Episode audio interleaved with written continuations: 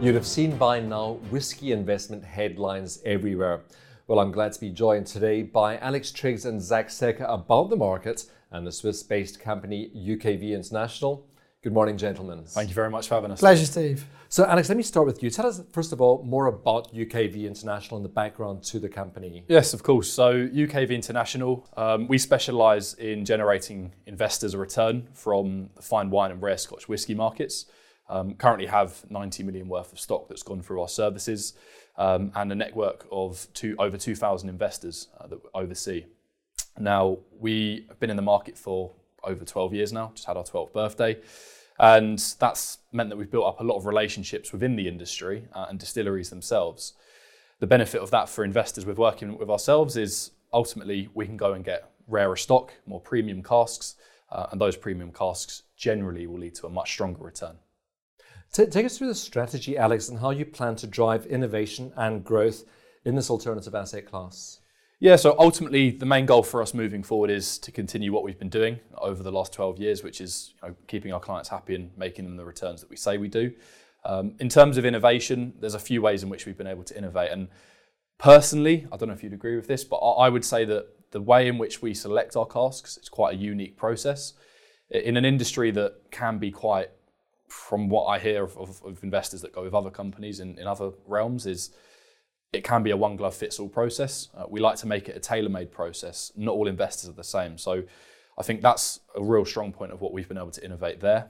Um, also looking at exit strategies you know, with the relationships that we've got, built up some really strong exit strategies that make it a very seamless process and an efficient process. Uh, but also with our bonded facility. Um, we've built our, our, bonded facility in Edinburgh um, that's going to be housing all of the casks that we oversee. Um, so that's another way in which we're innovating. But the main way, I would say at the moment, and more topically, is of course this fund that um, we're looking to bring to the market. Okay, well, Zack, why don't we bring you in here? And you're about to launch this new fund. Take us through the concept and why it's an attractive proposition to new and existing investors. Yeah, I'd be glad to do so. Just touching upon what Alex mentioned about the bonded facility with our duty representative, it really is a perfect time for the launch of the fund because it does allow to have that layer of transparency in an industry that, that can be opaque at the best of times, to have all the clients' casks under one roof. And the advantages of the fund for existing investors into whiskey will be exposure to rarer stock, stock that they may not have usually been able to afford, the likes of Macallan, Ardbeg, Bowmore, whiskies that historically are £100,000 plus. It also means investors are diversified from the offset rather than having one or two individual whiskies. And last but not least, achieving greater significant economies of scale, allowing us to acquire the best whiskies at an optimal rate in optimal amounts for investors. And for new clients, it gives them the advantage to have a lower barrier to entry into the market. A market like whiskey would require significant amounts of capital to start up and what this fund allows investors to do is to invest into portions of whiskies as opposed to one entire barrel. Alex, has the concept of a fund that pools capital to invest in this asset class been proven before? Yes, yes. Um, I'm glad that you asked me that question actually, because a lot of my investors that I work alongside, as soon as I mention what we're doing, they ask me the exact same question. So whenever they ask me in future, I can just send them this video. Um, but no, in all seriousness, it has been done before. Um, a company called, or a fund, should I say, called Platinum Whiskey Fund. They launched a decade ago in 2014, um, and their plan was to hold for seven years.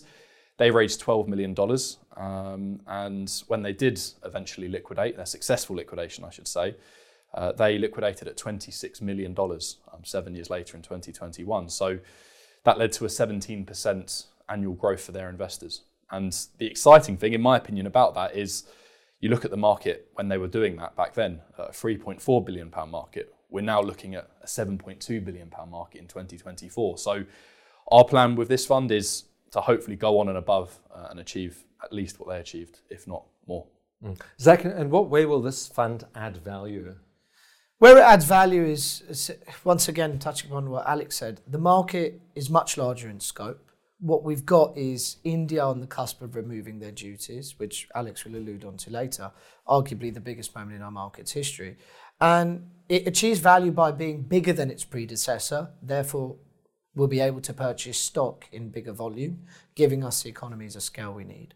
With our unique cask selection process that's done so well for over a decade by now, and alongside that, the exit strategies, because the fund will comprise of 35% ultra premium casks, if not more, because that's the exact same amount that the Platinum Fund had great success with, which once again boils down to premiumization. People are drinking more, Steve, but they're drinking better. And therefore, targeting better, more premium whiskies with a more streamlined exit strategy in a much bigger market with bigger scope for growth is where we can add value alongside that bulk buying power for investors. Mm. I mean, can you can you take us through um, the process from initial investment to exit? Yeah, sure, Steve. So look, I'll throw it back at you, uh, at you. Let's say you were an investor into the fund. We'll be looking to raise a hard cap of 20 million by the end of the year. What that will allow us to do is go to market with a sufficient level of capital to garner the economies of scale we need. Let's say you put in 50,000 as an investor. That would then acquire you a portion of some of the whiskies in this fund.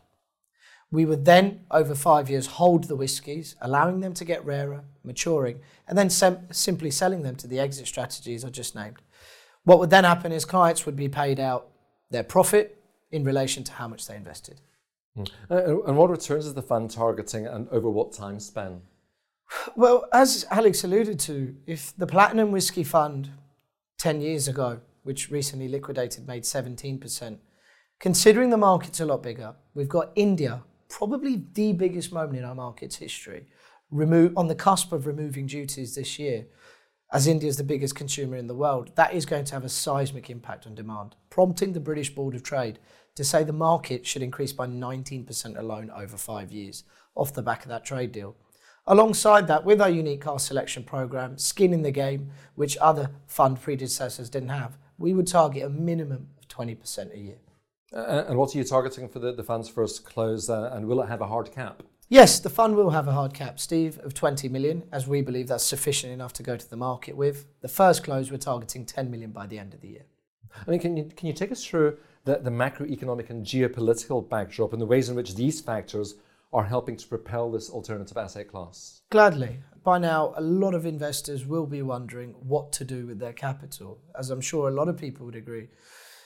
Global uncertainty is rife, two global wars, high levels of inflation, relatively high interest rates, which may not come down, inverted bond curve yields, which are a hallmark of a potential recession, which may or may not happen, but ultimately it just goes to show you market sentiment is cautious. And that's where something like whiskey really comes its, into its own, which is why, once again, as people who love a product like whiskey, we've had great success. Because in 2008, during the last recession, according to the Financial Times, whiskey made 35% in those two years, from the start of the recession to the end. And if you also think from the point of the producer and the consumer, Steve, costs are rising. Distilleries are very capital intensive. And what that means is producers are passing this price on to the consumer.